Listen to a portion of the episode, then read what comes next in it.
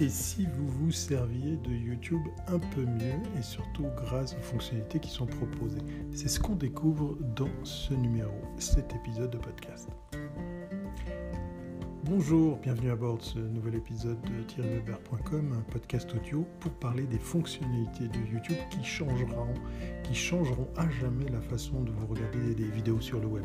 Oui, en effet, parce qu'effectivement, euh, la plupart des fois, on utilise cette plateforme sans se rendre compte que derrière, il y a beaucoup, beaucoup de choses. Tout le monde aime YouTube, mais vous ne connaissez peut-être pas les fonctions cachées de YouTube qui rendent encore plus facile à utiliser cette plateforme.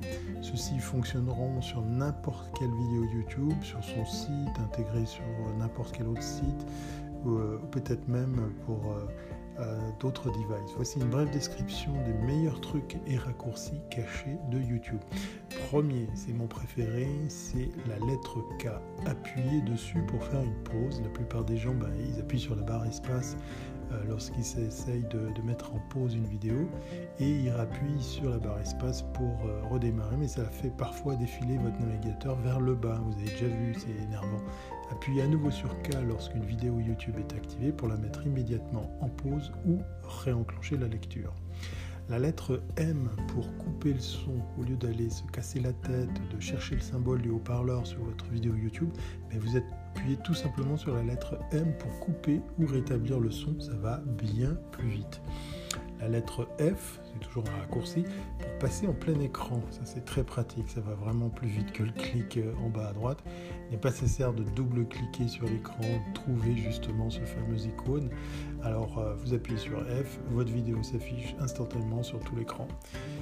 Et puis la lettre J ou I, je sais selon, pour rembobiner de 10 secondes. C'est très pratique. Alors sur smartphone, vous savez, vous tapotez à gauche ou à droite pour justement faire ce rembobinage. Et bien sur l'ordinateur, ben, si vous considérez la touche K comme votre bouton play pause, la touche de gauche vous ramènera 10 secondes en arrière pour voir ce que vous venez de manquer. Comme par hasard, elle est juste à côté.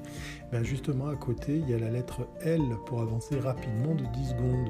Voilà, juste à côté des boutons de rembobinage et de lecture, appuyez sur L si vous voulez continuer euh, à aller dans le, futur, c'est-à-dire d'avancer dans la, vidéo. Voilà. Euh, la lettre euh, de flèche de droite, je vous dis une lettre, non, la flèche de droite pour avancer rapidement de 5 secondes. Encore une fois, si les touches J et L accélèrent ou reculent trop, eh vous utilisez les touches fléchées droite pour sauter un petit peu moins en avant et puis la même chose avec la, flèche de gauche pour pouvoir euh, aller dans, l'autre sens. Et puis recommencer la vidéo pour regarder n'importe quelle vidéo depuis le début, et bien appuyer simplement sur la touche 0. Voilà, c'est pratique si vous avez loupé le début de, de la vidéo. Appuyez sur les touches de 1 à 9, ça c'est très pratique. Ça permet de parcourir la vidéo Faites croire que la vidéo que vous regardez est divisée en 9 parties de longueur égale, comme des chapitres. Quelle que soit la longueur, appuyez sur l'une de ces touches numériques, sauf la touche 0 bien évidemment, puisque ça revient au début, pour vous rendre à cet endroit de la vidéo. C'est une excellente façon de sauter à la fin, de revenir au début ou quelque part au milieu. Donc ça permet de, faire un petit peu ce qu'on appelle du sondage pour vite aller d'un côté comme, comme de l'autre de la vidéo. Et puis euh, le bonus pour la fin, créer des gifs animés instantanés à partir de n'importe quelle vidéo sur YouTube. Dans l'URL de votre vidéo que vous regardez, ajoutez tout simplement GIF, G-I-F, avant YouTube. Donc ça fera gifyoutube.com et vous serez immédiatement dirigé vers une page où vous pourrez créer des gifs individuels. Vous pouvez ainsi choisir le gif qui démarre et s'arrête à un endroit bien précis et pourrez euh, bien évidemment partager euh, vos créations sur les réseaux sociaux préférés ou de l'intégrer, pourquoi pas, dans un billet de blog. Voilà.